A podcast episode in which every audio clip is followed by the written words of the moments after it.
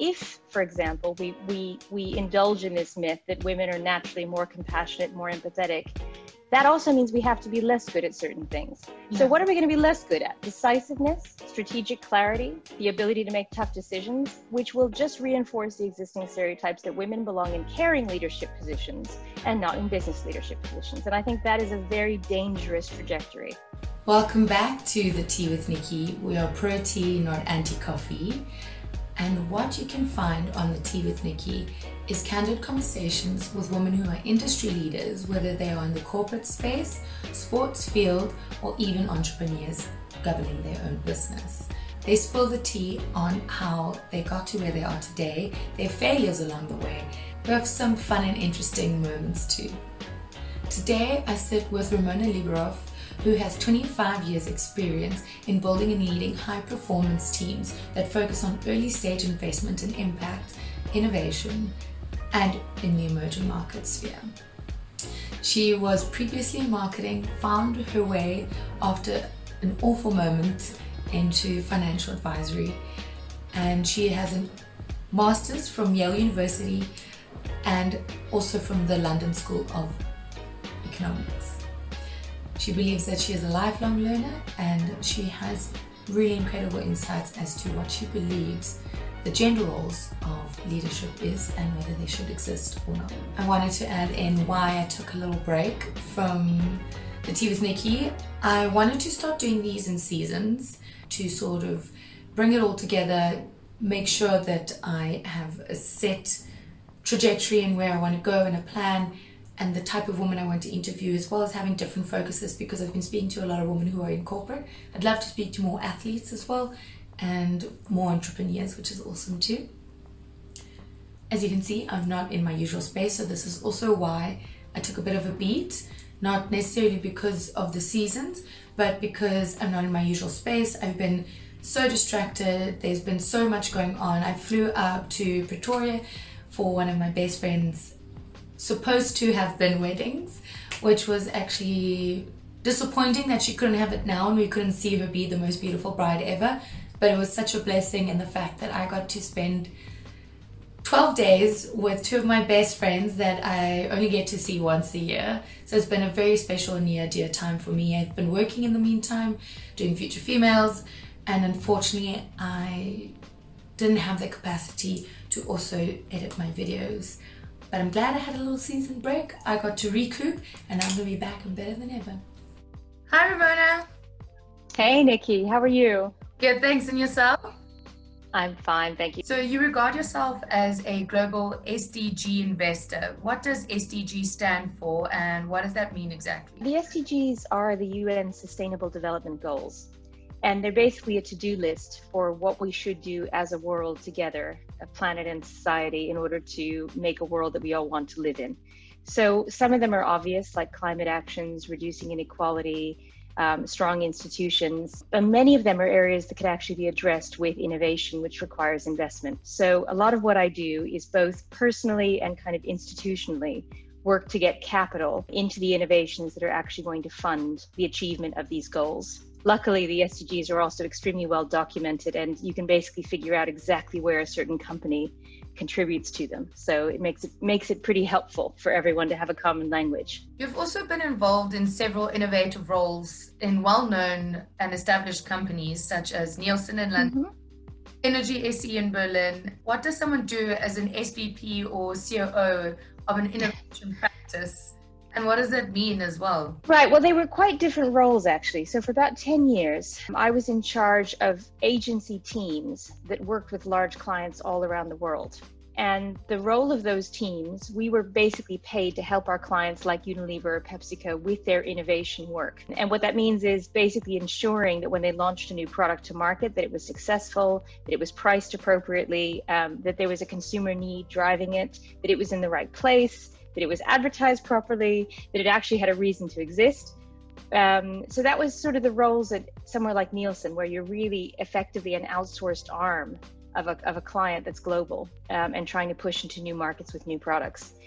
At Innogy, it was slightly different because there I was the chief operating officer of their internal venture fund. And it basically combined investing in startups that were building the future of the energy system, but also had a number of internal spinouts and developments. And in both of these roles, you're responsible for two things primarily. You're responsible for how the resources, the money, and the talent are used, and you're responsible for the results.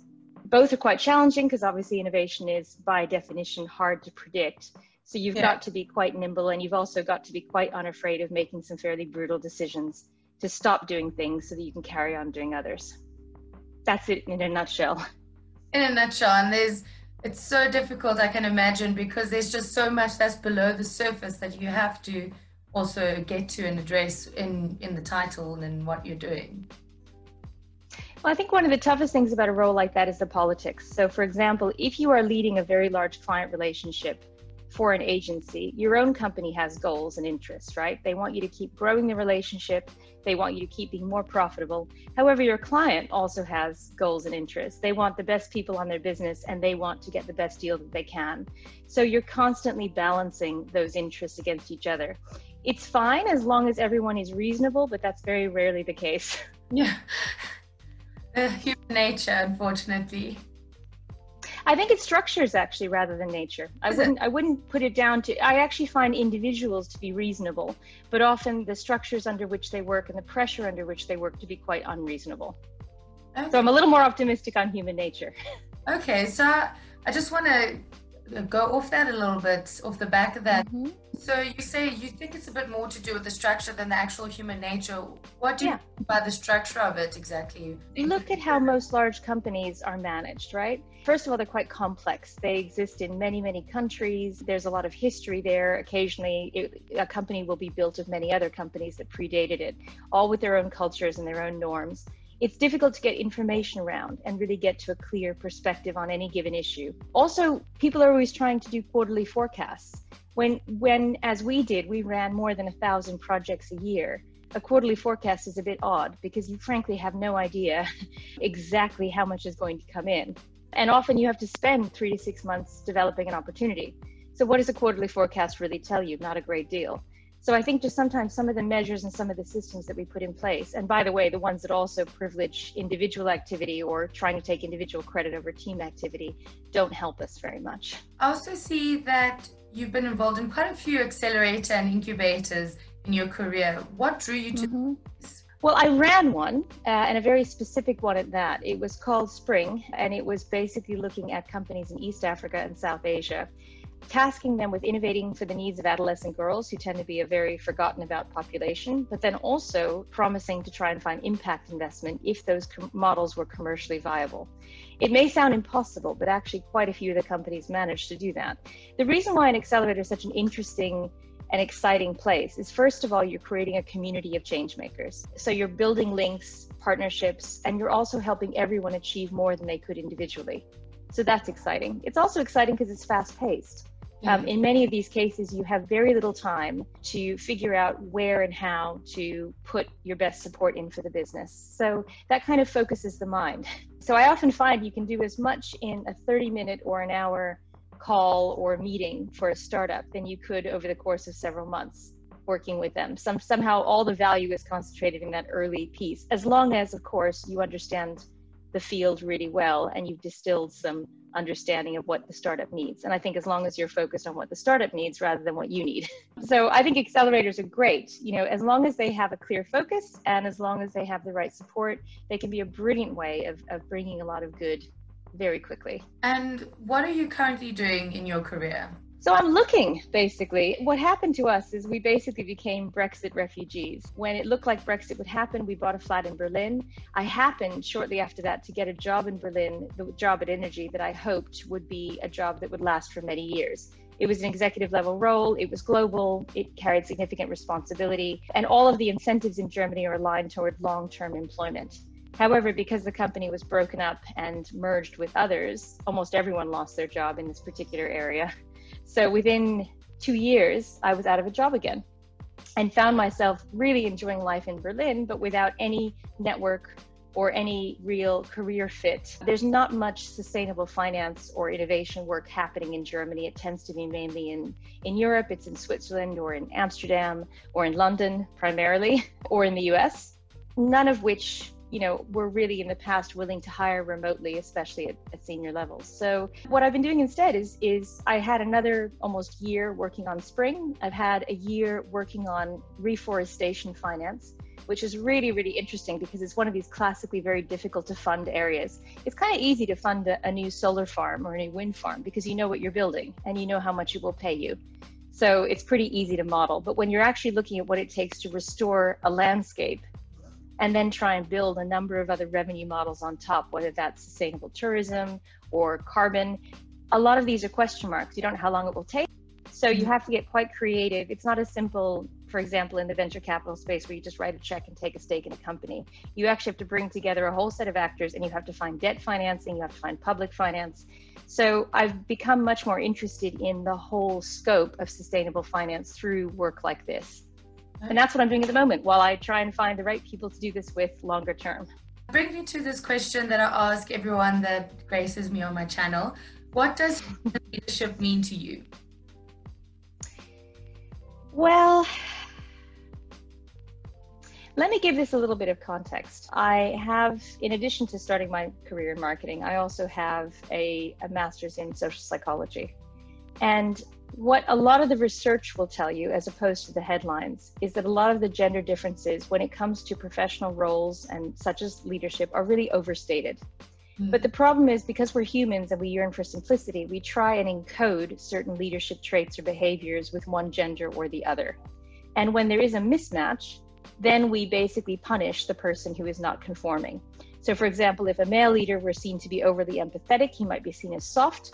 If a female leader were seen to be decisive, she might be seen as aggressive we try and keep people in their boxes. And because of that, I actually reject the idea of keeping people in their boxes. Mm-hmm. It is interesting, however, that women have uh, pioneered many, many things, especially if I look at sustainable finance, I'd say 80% of the leadership in sustainable finance, which is itself a new field, are women. I don't think that's a coincidence because I do think if you are in the margins for whatever reason gender, race, ethnicity, mindset, background, education, class, whatever it is you will often have the privilege of an objective view. You won't take things for granted. And you will also, frankly, have to push extremely hard to be taken seriously and overcome things. So to the extent that there is such a thing as female leadership, I think it is that women have to be better than the norm, are often isolated and alone and seen as the representation of all women, wherever they are, if they're in male dominated fields, and often have quite a, a, an interesting way of looking at things from that experience. I hope we'll reach a point, Nicky, when there's no such thing as male or female leadership, there's only good leadership. I agree with you. I just asked the question because there are those common associations where compassion, empathy, those sorts of things are often associated with feminine qualities. So I want to speak into this voice, and I thank you so much for sharing about what you said about studying social psychology and the dynamics of that. And I'm finding this conversation about gender coming up more and more. So I just want to hear, mm-hmm. interesting to hear everyone's different perspective on what feminine leadership is. And I think maybe I must change the way the question because I'm finding I am agreeing with you. I don't want to compartmentalize what good leadership is. Good leadership is good leadership. But I'm wanting to emphasize or stress the point that I think the world could do with more of these sorts of feminine leadership qualities, or maybe there should be more kind of stokes of fires within women to be, want to become leaders in the industry. Well, there's two different things there. One is I think these qualities are human. I think to say that compassion and empathy are exclusively female qualities is a disservice to everyone. And the reason why I say that is that also means that if, for example, we, we, we indulge in this myth that women are naturally more compassionate, more empathetic, that also means we have to be less good at certain things. So, what are we going to be less good at? Decisiveness, strategic clarity, the ability to make tough decisions, which will just reinforce the existing stereotypes that women belong in caring leadership positions and not in business leadership positions. And I think that is a very dangerous trajectory. So, what I would say is that overall, we need leadership to be more human. Mm. We need leaders to be people with all of their complexities and vulnerabilities. We need them to have their empathy switched on from, you know, entirely and not pretend that leadership is something that can be divorced from humanity yeah. rather than than putting female leadership on some kind of pedestal from which it cannot it cannot actually be effective. It will always remain in the margins. Thank you so much for that. I really appreciate your answer. And this brings me to the section I like to call the ABCs of your career. So, mm-hmm. what was your amazing affluent aha moment? The aha moment.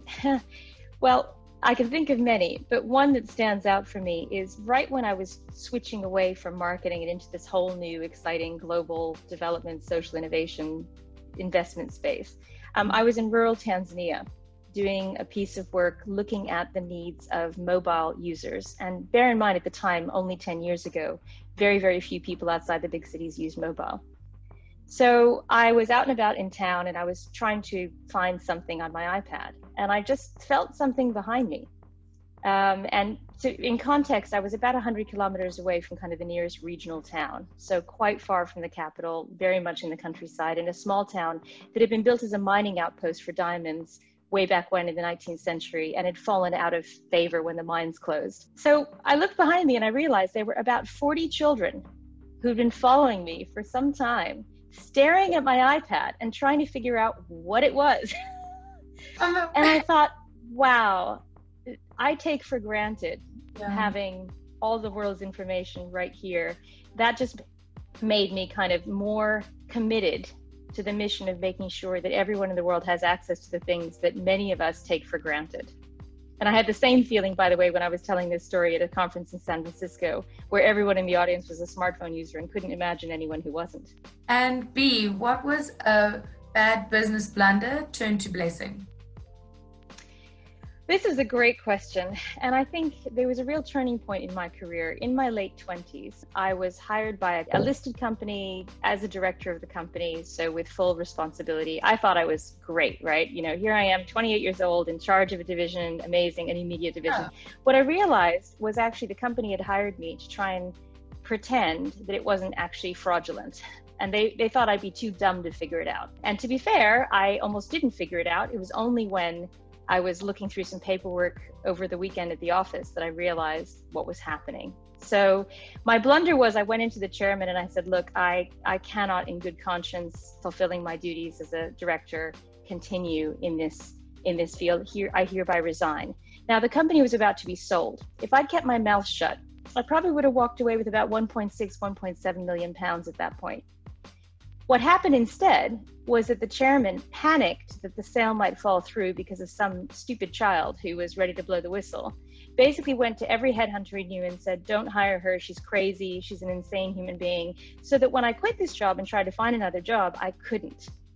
And I couldn't figure it out until one of the headhunters, being taking pity on me, basically said, Look, you're poison. Get out of town. So at that point, I actually ended up working in the US again. And that kickstarted my career in a completely different direction. So even though it was awful at the time, and I can't describe how humiliated, how embarrassed, how lonely that was, um, it made me absolutely clear that for me, ethics were non negotiable. And it's something I've tried to keep going with ever since that point. So I think it was a blunder turned blessing in the end. Definitely, it was definitely a redirection, and now look where you where you are. You've been in incredible incubators, accelerators. And see, what was a comical cinematic moment for you? Oh God. So I, I just I as soon as I read that question, this popped into my head and I couldn't get rid of it. So I'll, I'll just tell the story. Um, for about three years, I was commuting between New York and London because I was leading the PepsiCo relationship globally. And their head office is outside of New York City. You have to get there on a train. It's, it's, a, it's quite a long way. I think I was jet lagged for about the entire three years. Um, and it happened to be there's there was one you know beautiful late summer morning. I'd gotten myself onto the train. I had kind of 45 minutes ahead of me to just chill out. I got up at one point, and there was a nail or something sticking out of one of the the side um, the the seats, and I felt my trousers rip completely from waist to thigh. and this rush of cool air as basically my clothing stopped covering my ass. And I was just like, oh no, I've got this board meeting, you know, I'm going to be late. So I literally ran out of the station, kind of clutching my, my trousers together, So yeah. I didn't have a coat or anything. It was really nice weather. I didn't, you know, it just it was just me and my broken trousers. And I was like, said to the cab, I was like, take me to the nearest shopping mall. It was three minutes to opening time. I ran into the shop. I bought a pair of trousers. I threw them on. I got back in the cab and I got to to headquarters. And I was two minutes early. And I was like, oh. oh. A sweating, you know, and this pair of trousers didn't really fit me very well, you know, because they were like winter trousers because that, that's all there was in the shop. I mean, I was just so grateful not to you know, late. Have my ass flapping in the wind. Not so hopefully that meeting. hopefully you can picture that that would have been a scene in a movie for sure. She's about to go make her pitch. She's got her books and um. that does sound ex- oh yeah dramatic moment. it was. awesome. Now it's the challenge part. So um, it's a gem it's red. Uh, it's a birthstone. Yes. Um, there is a, a, place that that uh, I'm going to sit there for a second. I don't even know what that one is. Um, someone on a jury who's the person who tries to get everyone together in a trial. Judge, prosecutor. Uh, uh, of the of the jurors, who leads the jurors? I, I, Pass. Okay. Um, there's not. The time I definitely did not. What was we it? Got one. It was a foreman of a jury. Uh, it's the very famous museum in Paris. It's got the triangle. The Louvre. Yes. Um, one of the richest countries in the world, next to Switzerland. Liechtenstein, Luxembourg. Yes. Um, it was one of. Okay, what comes after 10? 11. And it was one of the space missions up into space. Apollo 11. Yes. Um, okay, time's up. That was good. Uh, not bad. Five. So it was Apollo 11, Louvre, Paramore. I wouldn't know how to describe that. I only know them as a music. Yeah. Um, someone who is adored, but not officially. I might have thought concubine, paramour, you know. You taught me a new word today, paramour. Luxembourg and Muscat. I don't know musket. Musket's like a gun, like an old gun. Okay, you. Is it musk musket oh, or muscat? Which musket. musket. Okay, like bang bang. Okay, like long, thin, uh, lock, stock, and two shooting barrels. A musket is the the the, the gun okay. in lock, stock. So. Now that brings me to the lightning round, quick fire round, where I just ask you a few questions, um, five questions, and you just yep. off the top of your head. Are you a morning person or an evening person? Morning. Earlier the better. I'm also 5 a.m. and people can't understand it. And it's just makes life so easy because then I can enjoy my day. Eh. Anyway, what is one thing in your daily routine that you could not live without? My bicycle. I basically cycle everywhere and it gives me the chance to think some fresh air, some exercise, me and my bike like this. that. And what are two books that changed your life? This is the hardest question like only two? It's just unfair. um, but i did think in the in the spirit of feminism i thought down girl by kate moss was mossy was a really good explanation of why misogyny exists. It's horrifying and i highly highly recommend it. It really opened my eyes. And then on a slightly lighter note i love japanese literature. And there's an amazing author called haruki murakami who also runs a jazz bar. You know, it's very unusual. And he's a lead translator of uh, hard boiled American fiction.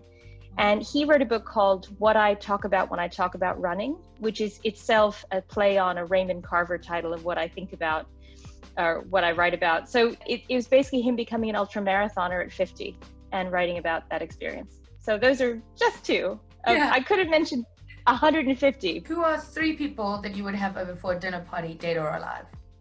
Oh, this is also really, really, really, really tough. Okay. So Artemisia Gentileschi was a Renaissance painter who was really the only woman painting at the time, and I wonder what life would have been like for her. So I'd like to bring her back and hear her story. Someone alive who I've had the privilege of having dinner with, but I was not alone, and I would love to talk to her more, is Margaret Atwood. She is amazing. And then actually, I would quite like to invite one of the, the people who started the US, one of the sort of so called founding fathers, and make them account for a few of the things they put in the Constitution. So I'm not sure which one I pick, but maybe Madison or Hamilton. Interesting, interesting choices. And last question What is your favorite kind of tea? Russian Caravan, because it carries a sort of hint of exotic lands and it's also very strong. it's a bit like Lapsang Souchong. It's a kind of strong blend of Russian tea with, with some citrus oils, and it's delicious. Awesome. Well, thank you so much for joining me on the Tea with Nicky Ramona. I really appreciate it and for taking the. A pleasure. It's a great format. Thank you so much for putting all the thought into it and uh, and for the conversation. I absolutely loved speaking to Ramona. It was so amazing having an academic on the channel with me. She just knows so much, and I would consider myself quite a good 30 seconds player, but she just knew everything else. So I collapsed a little bit. I loved what she had to say about gender traits, whereas it's compassion, empathy, but then it also takes away from, you know, decisiveness, assertiveness, which is then why are we compartmentalizing what is male and female? Why can we not just say that is a good leader? And I think that definitely going forward, that should be the perspective. But unfortunately, I think in the current climate, there is the stress of the gender divide currently, what's going on in society. But I am with you, Ramona. I agree. Let's move towards good leadership and not gender based leadership. And I would just like to thank Ramona again for joining me. And I can't wait to see what you get stuck into and where you are going to be making an impact.